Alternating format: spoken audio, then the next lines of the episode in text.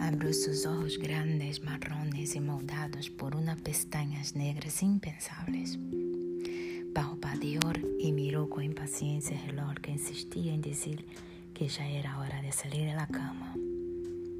Llevaba una camiseta blanca ajustada que marcaba sus curvas y un pantalón corto estampado de bichito que le daba un toque gracioso.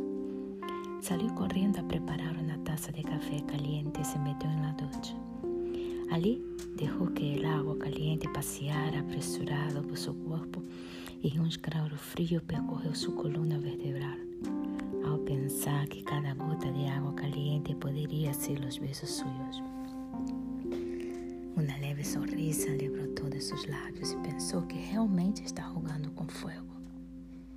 Aunque de verdad el fuego era ella, llena de energía, llena de vida, llena de amor.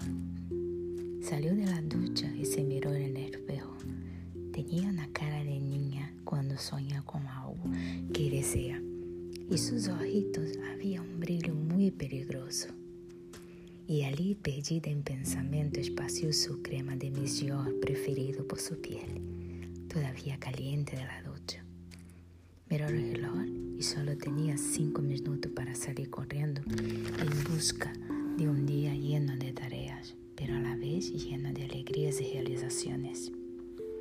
Estaba tan feliz que por primera vez en mucho tiempo se sentía acogida y un abrazo que solo él le decía verdad.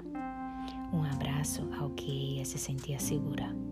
Sabía que ellos encontrarían la paz. Desde mucho tiempo su corazón anhelaba simplemente eso. Y así, con este pensamiento, coge una manzana y sale por la puerta con una sonrisa. Allí iba ella de encuentro con su día, tan bella